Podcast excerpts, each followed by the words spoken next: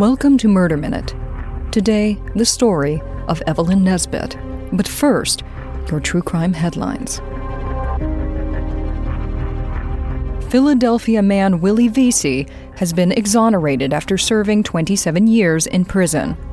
Philadelphia District Attorney Larry Krasner has led a charge to re examine murder convictions from the 80s and 90s, which were suspected to have been the result of coercive police tactics. Veasy's confession was the cornerstone of his conviction. The detectives who interrogated him may have employed unethical tactics, allegedly repeatedly kicking him in the testicles until he signed a confession.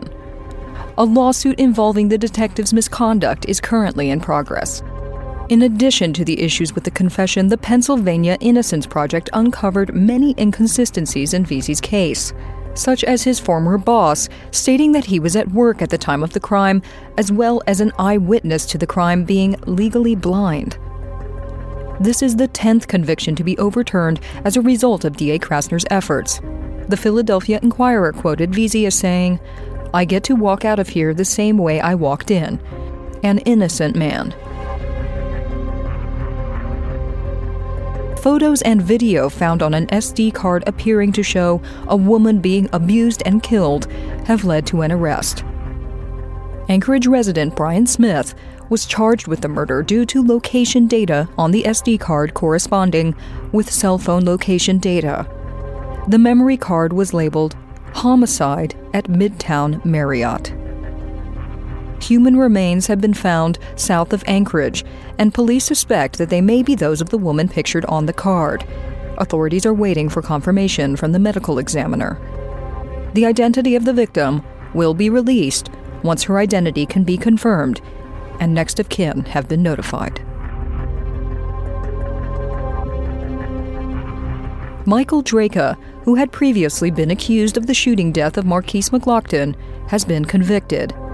Drejka killed McGlockton in July of 2018 over a parking dispute. He has been sentenced to 20 years. Drejka was described as a wannabe law enforcement officer, taking it upon himself to monitor the Clearwater Circle A food store, despite being asked by the owner not to. His surveillance of the lot had led to many disputes with customers, and Drejka eventually began bringing a gun with him. The altercation, which led to the fatal incident, ensued when Drejka checked to see if McGlockton had the proper pass to park in the handicapped spot. McGlockton's family was in attendance at the sentencing, and his father is quoted as having said, In the Bible it says, in order to get into heaven, we must forgive those who trespass against us. At this point in my life, I am not there yet. And if it just so happens that the Lord chooses to take me before I come to terms with this, then I will see you in hell, where you and I will finish this. Mark my words. Drejka chose not to speak.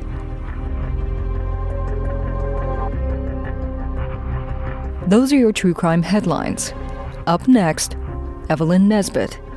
But first, a quick break.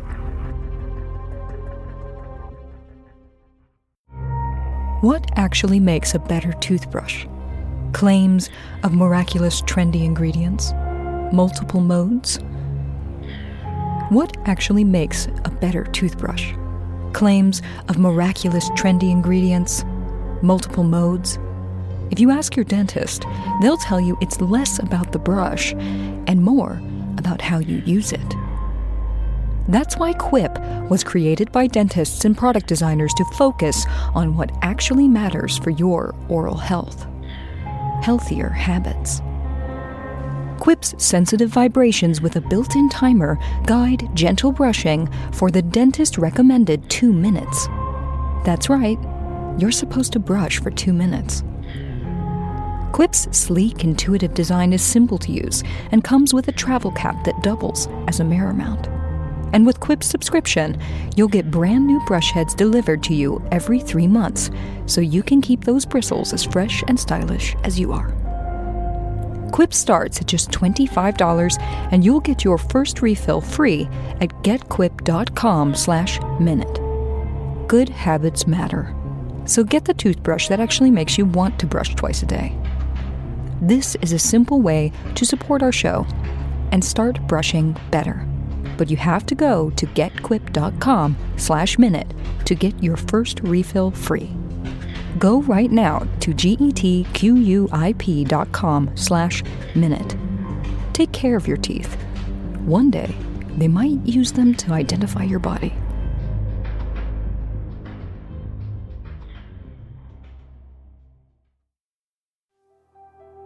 Welcome back to Murder Minute. On today's episode, The Lethal Beauty of Evelyn Nesbit. Florence Evelyn Nesbit was born in a small town near Pittsburgh, Pennsylvania, on Christmas Day of 1884. Or perhaps 1885. The town's records were destroyed in a fire, so the exact year has never been confirmed, but more significantly, in later years, Florence Evelyn Nesbit couldn't quite recall her true birthday because her mother had often lied about her age to get around child labor laws. Whatever the true year of Florence's birth, two years later, a baby brother, Howard, was born. Florence's mother was a homemaker and a dressmaker. Her father, Winfield Scott Nesbit, was an attorney the family lived in comfort, and Florence was a daddy's girl. When Florence showed a love for reading, Mr. Nesbit encouraged his daughter by setting up a small library for her, even allowing her to read books that were considered to be for boys. When she showed an interest in music and dance, he encouraged her to take lessons. But shortly after the Nesbit family moved to Pittsburgh, Winfield Nesbit died suddenly in 1895 at the age of 40.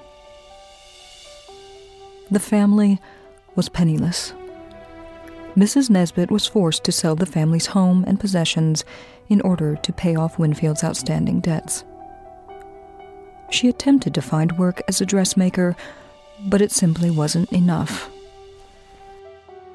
Over the next few years, Florence, her mother, and her brother Howard moved from boarding house to boarding house, living off the charity of friends and relatives. On more than one occasion, money was so scarce that Howard was sent away, living with relatives for months at a time until his mother could afford to bring him home again. In 1898, after a failed attempt at running a boarding house as a landlady, Mrs. Nesbit decided to move to Philadelphia and again pursue work as a seamstress. Florence and Howard stayed behind with relatives and waited for their mother to send for them. Mrs. Nesbit found work as a sales clerk at the fabric counter of a department store called Wanamaker's. She sent for her children, and 14 year old Florence and 12 year old Howard were employed at the store as well, working 12 hours a day, six days a week. One day, while Florence was working, an artist came into the department store. The woman was so charmed by the girl's beauty and poise that she asked Florence if she would be willing to pose for a portrait. When Florence asked her mother, Mrs. Nesbit was hesitant. Modeling wasn't seen as an appropriate profession, and she was protective of her young daughter. But since the artist was a woman, she consented. Florence sat for the portrait for five hours and earned one dollar, equivalent to around $30 today. Florence quickly realized that she could make more money working as a model than she could at Wanamaker's. And after some persuading, Mrs. Nesbit agreed to let her daughter quit working at the department store and pursue modeling full time. Florence Evelyn Nesbit soon became a favorite model in Philadelphia among painters, illustrators, and stained glass artisans. And by 1900, the teenager was the primary breadwinner of the family. But the Nesbits were still far from financially secure. And in June of 1900, Mrs. Nesbit decided to move again. This time to New York City, where she again hoped to find work as a dressmaker and send for her children once she was settled. But Mrs. Nesbit underestimated the competitive environment of the big city. In November of 1900, despite having found no employment, she nevertheless sent for Florence and Howard, and the three moved into a small back room of a building on 22nd Street in Manhattan. Through recommendations from Philadelphia artists, Florence again began pursuing work as a model. With the help of their Philadelphia connections, Mrs. Nesbit contacted the celebrated artist James Carroll Beckwith, whose primary patron was none other than John Jacob Astor. The elderly artist felt protective of Florence. Beckwith provided the determined young model with letters of recommendation introducing her to other legitimate and respected artists. Through this one prestigious connection, Florence Evelyn Nesbit became one of the most popular models in New York City. Mrs. Nesbit fell into the role of what we would call a momager today, managing her daughter's career and money and protecting her as a minor. Within a year, Florence's face had graced the covers of Vanity Fair, Harper's Bazaar, Ladies' Home Journal, and Cosmopolitan. Although Mrs. Nesbit claimed that she never allowed her daughter to pose in the nude, two artworks from the time, one by Beckwith and the other by Frederick Church in 1901, both depict a bare breasted 14 year old Florence. Florence Evelyn Nesbit was the original cover girl and pinup. For everything from face cream and toothpaste to beer trays and risque postcards. She was the girl in the Coca Cola ads and even posed for the artist Charles Dana Gibson, becoming one of his famous Gibson girls.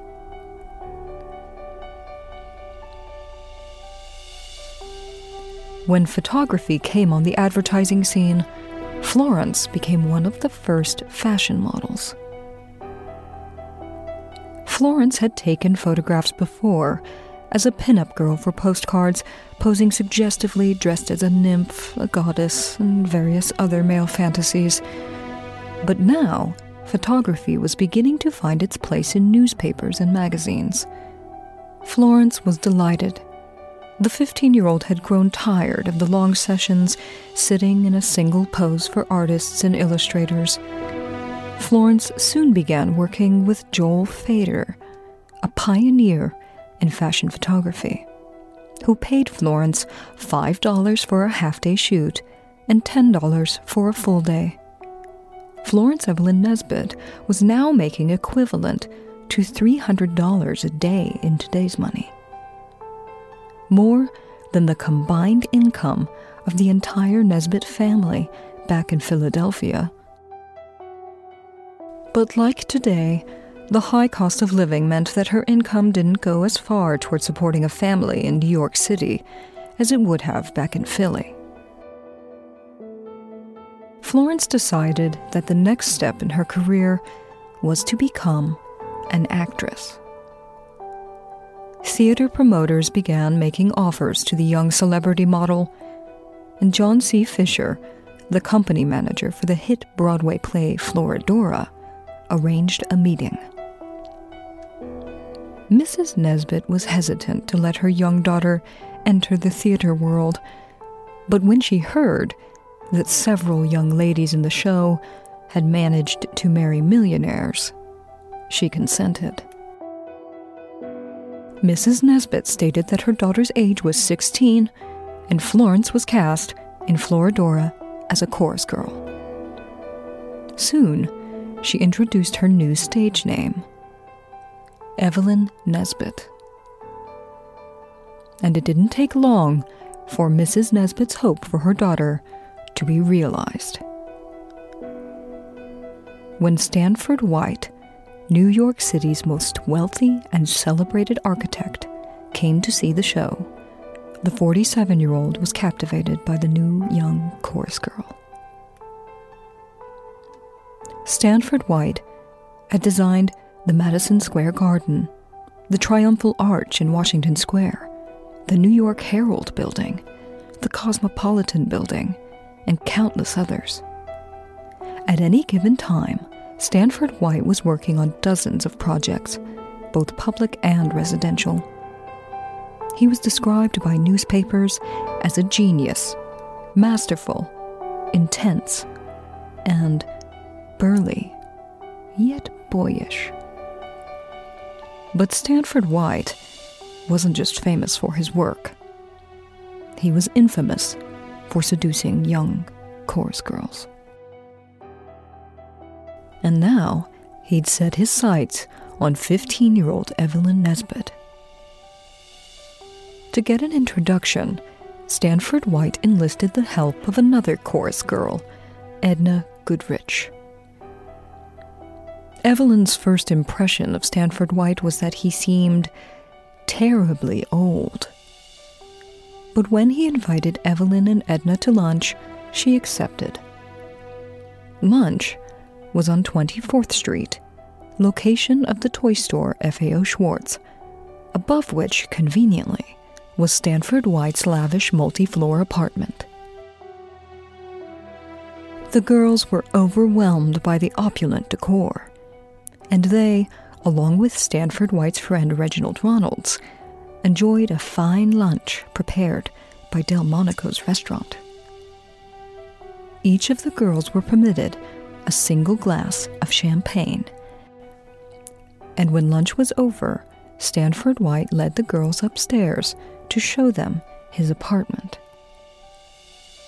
The group ascended a beautiful staircase and entered a room decorated in green with a swing suspended from the high ceiling, its red velvet ropes entwined with ivy all the way to the top. Evelyn was enchanted and played on the swing for hours as Stanford White pushed her higher and higher. Edna Goodrich devised a game. She held the Japanese paper parasol, and Evelyn tried to kick it, swinging and aiming, kicking and laughing, until the parasol was shredded. Evelyn Nesbit no longer saw Stanford White as terribly old. And soon, she was visiting his apartment to play on the swing every day. Stanford White slowly wooed not only Evelyn, but her mother as well. He showered them with money and gifts. He introduced Evelyn to Manhattan society and paid for her singing lessons. Stanford White adorned the teenager in pearl necklaces, diamond rings, and furs. And soon, Evelyn landed the lead role in George Lederer's stage production, The Wild Rose, starring as Vashti, the Roma gypsy girl.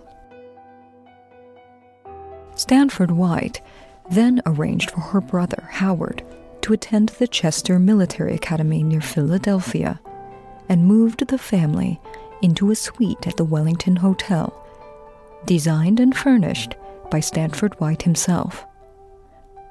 The bedroom he designed for Evelyn was modeled after the room with the swing in his own apartment. The drawing room was in green, and Evelyn's grand bedroom had white satin walls, rose red carpeting, and a canopy bed crowned with ostrich plumes. The Nesbit family now wanted for nothing. They were kept by Stanford White. The fact that the 47 year old was married with a son didn't dissuade Evelyn's mother from accepting Stanford White's generosity. She came to trust him, convinced by Stanford, or deceiving herself, that Stanford White's interest in Evelyn and her son was purely paternal.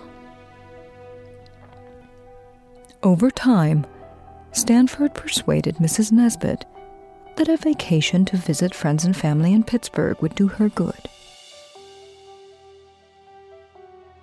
Mrs. Nesbit was hesitant to leave Evelyn unchaperoned in New York City. But Stanford White put her fears to rest. He assured Mrs. Nesbit that he would keep a close eye on her daughter. When Mrs. Nesbit left, she instructed her to obey everything Mr. White says while she was away. Stanford White did keep a close eye on Evelyn, and after a few days, he invited her to a dinner party at his apartment.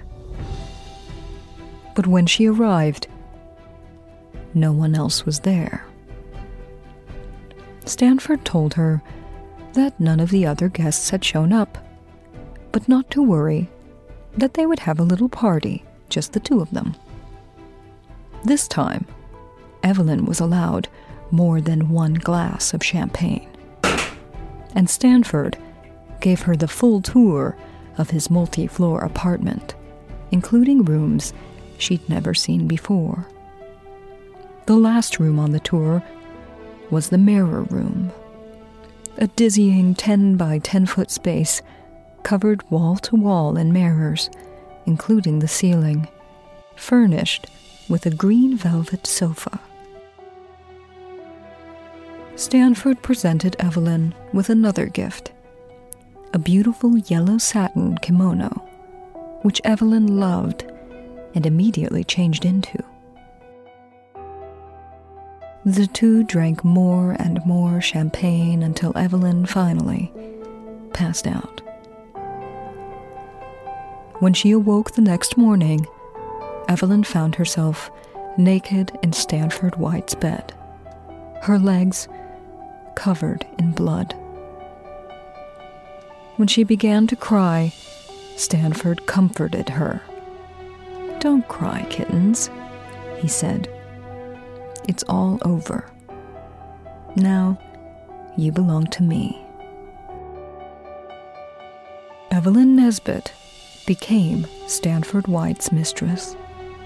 But it didn't take long for the intensity of their relationship to die down. Stanford set his sights on other young women, and Evelyn was devastated when she discovered that she wasn't the only one. By the time she was 17, Evelyn began seeing other, younger men as her sexual relationship with Stanford faded. But Stanford White remained her benefactor. He continued to support the Nesbit family, and Stanford influenced Evelyn's decisions for years deciding what and who was right for Evelyn. When Evelyn Nesbit met 21 year old John Barrymore at one of Stanford White's parties, the two were smitten with each other. Barrymore came to watch Evelyn's performance in The Wild Rose over a dozen times, and the two began a month long romance. John Barrymore was a young illustrator from a showbiz family, and though he was very talented, witty, and handsome, Mrs. Nesbit and Stanford White deemed him unsuitable for Evelyn because his low salary, working as a cartoonist for a newspaper, couldn't provide for her and her family.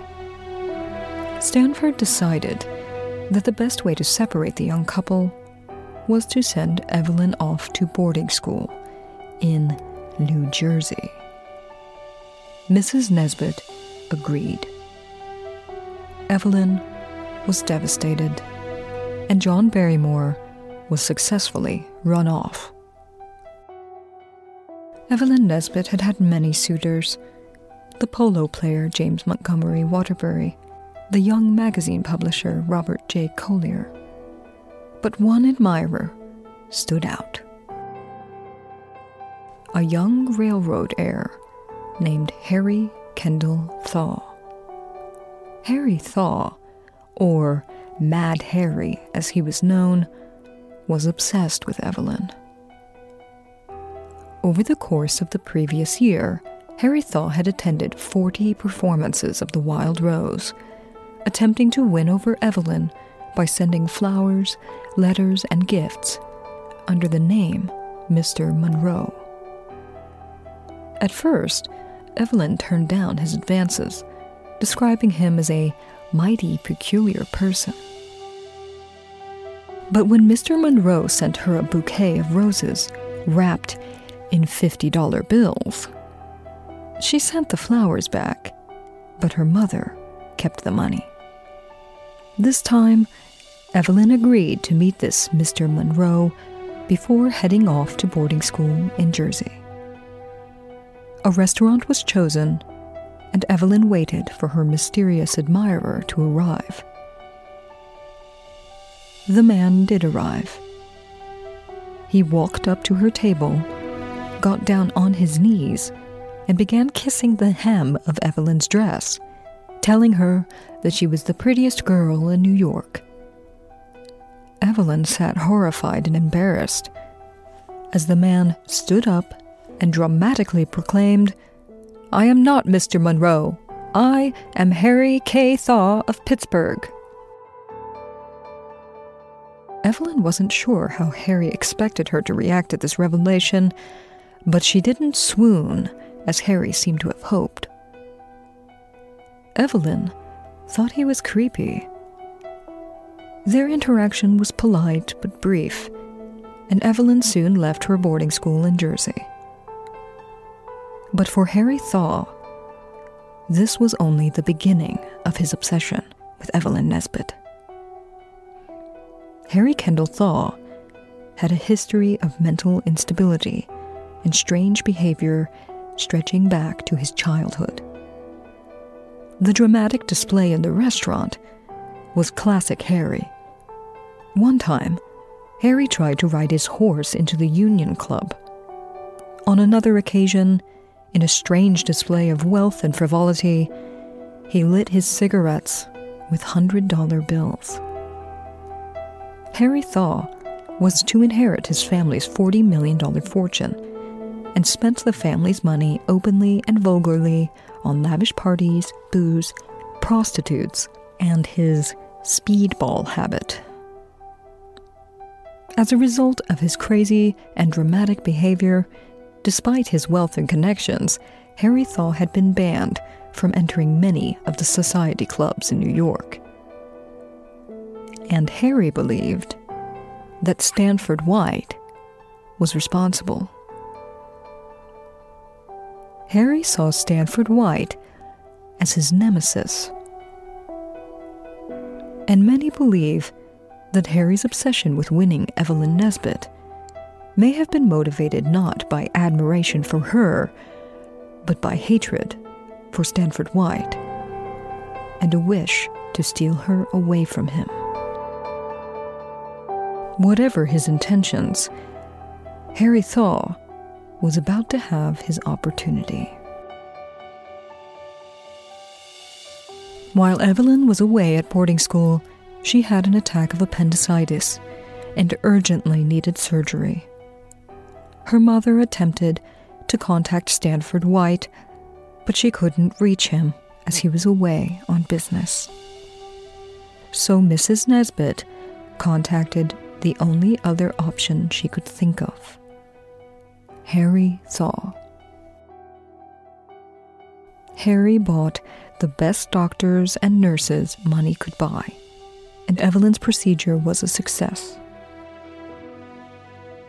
He then suggested that Evelyn and Mrs. Nesbit accompany him on a recuperative trip to Europe at his expense. Evelyn and her mother accepted. The decision would lead to what Evelyn considered the costliest mistake of her life. When they reached Paris, Harry Thaw proposed to Evelyn, promising her a lifetime of financial stability for her and her family. But Evelyn refused. Harry Thaw believed firmly that women should remain virgins until marriage. So when Harry asked Evelyn why she wouldn't marry him, Evelyn explained that she could not accept his proposal because she was no longer pure. Harry demanded that Evelyn tell him the exact nature of her relationship with Stanford White. After hours and hours of questions, Evelyn tearfully told him everything about the night in the mirror room. Harry interrogated every sordid detail out of her. He was sobbing and furious. Harry Thaw already hated Stanford White, believing him to be the reason he was shunned from New York's elite social scene, and because he, like everyone else, had heard of his reputation for deflowering young girls. But when Evelyn told Harry the story of what happened that night in the mirror room, it was more than he could bear. Harry Thaw still intended to marry Evelyn, but in Harry's mind, Stanford White had stolen her virginity from him. Harry also blamed Mrs. Nesbit for not protecting her and leaving her in the care of Stanford White, calling her an unfit parent. But Evelyn defended her mother, telling Harry that she was simply naive, and it was she who had wilfully ignored her mother's advice. As their journey across Europe advanced, Harry Thaw's mental stability deteriorated. He couldn't get the words that Evelyn recounted to him out of his mind. Don't cry, kittens. It's all over. Now you belong to me. By the time they reached London, Mrs. Nesbit had had enough and decided to return to New York while Evelyn and Harry continued on. With Mrs. Nesbit gone, Harry's itinerary for their trip became a tour of sites devoted to virgin martyrdom. In Domremy, France, the birthplace of Joan of Arc, Harry left an inscription in the church's visitor book that read, She would not have been a virgin if Stanford White had been around. Next, Harry took Evelyn to Austria, where he rented Katzenstein Castle and instructed the small staff a butler, a cook, and a maid to remain on one end of the castle while he took Evelyn to the rooms on the other end. There, he locked Evelyn in a bedroom and beat her with a cowhide whip until she was covered in welts. Harry Thaw beat and sexually assaulted Evelyn Nesbit for two weeks. When he finally snapped out of his rage, he tearfully broke down and begged Evelyn for forgiveness. As their European tour ended, and they made their way back to New York, Harry Thaw cheerfully behaved as if nothing had happened. When Evelyn got home, she confided in her closest friends what had happened on her trip. Only then did she learn from others that Harry Thaw was notoriously crazy and was reportedly known for taking ads out in the newspapers offering to train young actresses. When they would arrive, Harry would beat them with dog whips and scald them with hot water. Despite all of this, when over the course of the next two years Harry Thaw continued to pursue Evelyn, she began to think of him as her only option.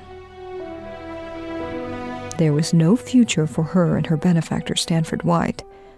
He was married, and her relationship with him had damaged her reputation leaving her with few prospects for marriage. Her mother had remarried, and the two had become estranged. Evelyn was terrified of returning to the poverty she had known as a child.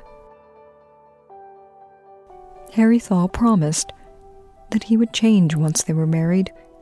He told Evelyn that his brutal violence toward her at the castle in Austria was really rage against Stanford White Harry assured her that he understood now that she was a victim.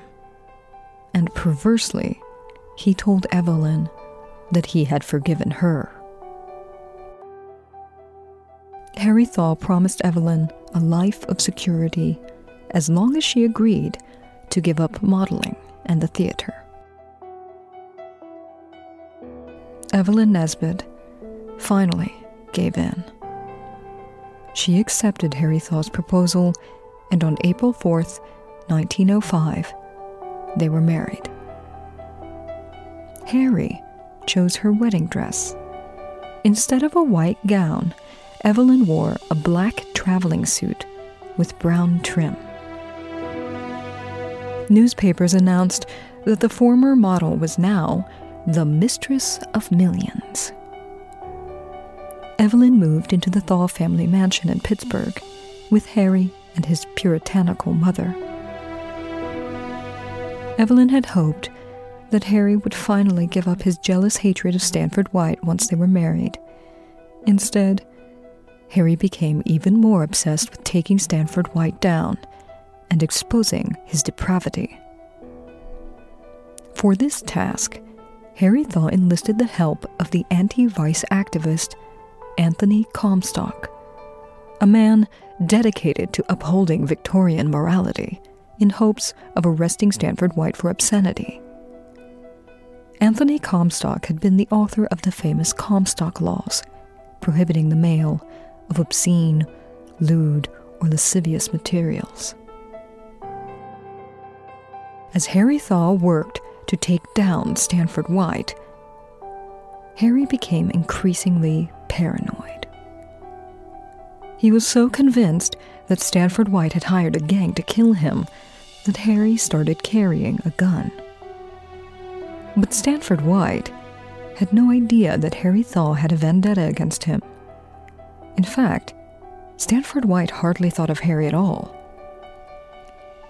To Stanford, Harry Thaw was an insignificant poser, a baby faced joke, who he referred to as the Pennsylvania Pug.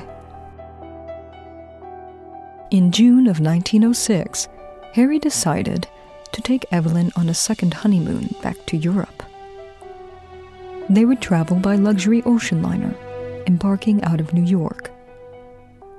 On June 25th, when they arrived in New York, Harry surprised Evelyn with tickets for the opening of a new show, Mamselle Champagne. It was premiering that night at the Rooftop Theater at Madison Square Garden. Evelyn was indeed surprised. Harry had vowed never to step foot into one of Stanford White's buildings, and Madison Square Garden was perhaps the most famous of them all. On top of that, Evelyn knew that Stanford usually attended the opening nights there. Before the show that evening, Harry and Evelyn joined two of Harry's friends for dinner at Cafe Martin, just one block away from Madison Square Garden. There, dining at another table, was Evelyn's former lover, Stanford White. Harry became noticeably agitated, and Stanford White didn't appear to notice him. The group left Cafe Martin and continued on to the show without incident. When they arrived to the theater and the show began, Evelyn was relieved to see that Stanford White wasn't in attendance. The heat was stifling that night, but despite this, Harry refused to remove the overcoat that he wore over his tuxedo. This strange behavior went almost unnoticed. It was shrugged off as Harry Thaw just being eccentric. As usual. As the show was coming to an end around 11 p.m., Stanford White appeared and took his seat at the table that was always reserved for him. Harry Thaw spotted him and several times started toward his table, withdrawing in hesitation. Stanford White was oblivious that Harry Thaw was even in attendance, let alone stalking him. When Evelyn realized what was happening, she suggested to Harry that they leave. He agreed, and during the final number, I Could Love a Million Girls, the group made their way toward the elevator. But when Evelyn looked back over her shoulder, Harry wasn't there. Harry Thaw marched over to Stanford White's table, drew a pistol from under his overcoat, and at point blank range, in a room of 900 witnesses, Harry Thaw fired two shots into the back of Stanford White's head and one into his shoulder, killing him instantly. Harry Thaw stood over Stanford White's body, his face and skull blown apart and covered in gunpowder. Harry raised his gun into the air and declared to a horrified crowd I did it because he ruined my wife. He had it coming to him. He took advantage of the girl and then abandoned her. You'll never go out with that woman again. Some witnesses reported that instead of saying, ruined my wife, they heard Harry Thaw say, I did it because he ruined my life. Still holding the gun high above his head, Harry Thaw made his way through the crowd to Evelyn at the elevator. When Evelyn asked him what he had done, Harry told her that he probably saved her life. Harry Kendall Thaw was quickly arrested. Evelyn later recalled her feelings that night Quote, a complete numbness of mind and body took possession of me. I moved like a person in a trance for hours afterward. End quote. Not wishing to return to the hotel suite that she had shared with Harry, Evelyn found refuge in the apartment of a chorus girl she knew from the theater. The next morning, the Murder of Stanford White by Harry Thaw was front page news. The tabloid press seized on the story. It had it all the famous womanizing architect, a beautiful young model deflowered, and a heroic young husband defending his wife's honor. The press painted Harry Kendall Thaw not as a mentally unstable stalker and murderer but as a protector of women. A man who had overlooked his wife's sordid past, forgiven her, and married her despite the fact that she was a ruined woman. Stanford White's reputation as a womanizer was so well known that it was easy to cast him as the villain in the press, and many believed that the murder was justified. One man remarked that he wasn't surprised that Stanford White was shot. He was just surprised that he was shot by a husband. He said because he always thought that it would be a father. Harry Kendall Thaw became a symbol of patriarchal duty and a man's role in society as keeper and protector of women. Reporters conveniently ignored Harry Thaw's long history of mental instability, drug addiction, and abusive behavior. This only fed into Harry's delusion of himself as the knight in shining armor. In jail, Harry brought all of his wealth and comfort with him. He was treated like royalty, given four course meals on white tablecloths and a full size bed. He had his valet and a butler bring his belongings and serve him, having food delivered from Delmonico's and a bottle of champagne a day.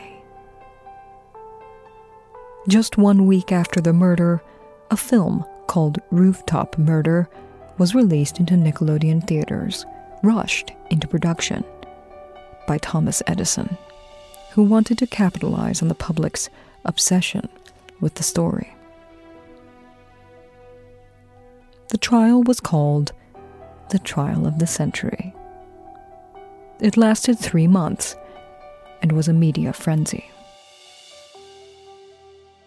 Evelyn was persuaded to testify at the trial with the promise from the Thaw family that she would be taken care of financially in order to, as Evelyn put it, save a husband I didn't love from going to the chair.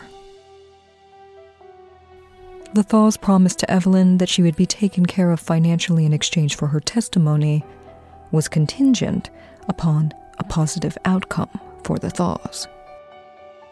If they lost, Evelyn would get nothing. Evelyn was to present herself as an innocent girl, taken advantage of and abandoned by Stanford White. Her husband Harry would be cast as the knight in shining armor, nobly avenging her honor. Evelyn was forced to tell the court every sordid detail of how Stanford White used his wealth and influence to win her trust as a teenager, and how he raped her after plying her with champagne that fateful night in the mirrored room. Her biggest secret was broadcast to the world. After the first trial resulted in a hung jury, Harry Thaw who seemed to believe his own press, was outraged that the jurors had not recognized the killing as an honorable act of chivalry in defense of innocent womanhood. Evelyn's mother was conspicuously absent throughout the ordeal. The Thaws lawyers accused Mrs. Nesbit of prostituting her daughter to Stanford White as part of their defense, and Evelyn's mother worked with the prosecution against her daughter's interests. Evelyn's younger brother Howard, who had come to think of Stanford White as a father, blamed Evelyn for his death. In a second trial, Evelyn was forced to relive the trauma all over again, testifying for a second time in the hopes of walking away financially secure. This time, Harry Kendall Thaw pled innocent by reason of insanity. A defense reluctantly corroborated by his mother, who had spent her life protecting her son and the family's reputation. To save his life, she testified that many in the Thaw family suffered from insanity and that several had been institutionalized. Mrs. Thaw hired a team of doctors to the tune of half a million dollars in order to prove that her son's murder of Stanford White was an act of temporary insanity. Evelyn later commented on the family's determination to spin his mental instability into something positive. The Thaws will put the biggest lunacy experts that money can buy on the stand, she said. Harry was a madman, but they will prove it nicely. And they did. In 1908, Harry Kendall Thaw was sentenced to involuntary confinement for life in the Matteawan State Hospital for the criminally insane. His family's wealth granted him luxuries and privileges in the asylum and immediately following his confinement, Harry Thaw hired a legal team charged with the mission of having him declared sane. Eight years later, in 1915, he was released. Immediately, he filed for divorce. But within a few years of his release, Harry Kendall Thaw was arrested again for kidnapping and whipping a boy in a hotel room and was sent back to the asylum for another eight years. Evelyn Nesbit struggled to get by for the rest of her life, working as a vaudeville dancer and occasionally appearing in silent films. She bore a son, Russell, soon after the trial, who she swore was Harry's. Harry denied this, and the Thaw family cut Evelyn off completely. In 1916, Evelyn married a dancer, Jack Clifford, and the two formed an act together. But the marriage quickly fell apart, as the public would not let Evelyn forget her past. The scandal and notoriety proved too much for her new husband, and he left her in 1918. Evelyn attempted suicide twice. In the 1920s, she opened a tea room in Manhattan. For the next decade, Evelyn would struggle with alcoholism and morphine addiction. And in 1926, when Evelyn was hospitalized after losing her job and attempting suicide, Harry Thaw, who had been paying private detectives to keep an eye on his ex wife, rushed to her side in the hospital. Following this reunion, Harry Thaw began giving Evelyn an allowance of $10 a day. He called the money, quote, a token of pleasant memories of the past when we were happy, end quote.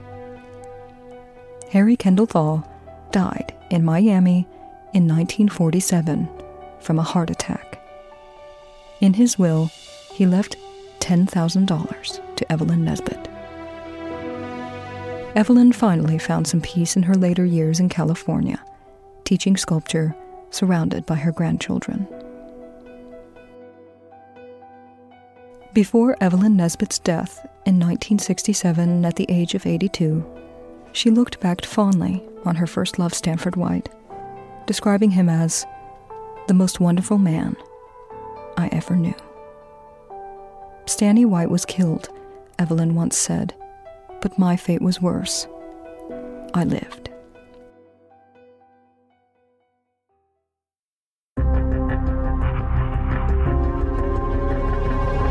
This has been Murder Minute.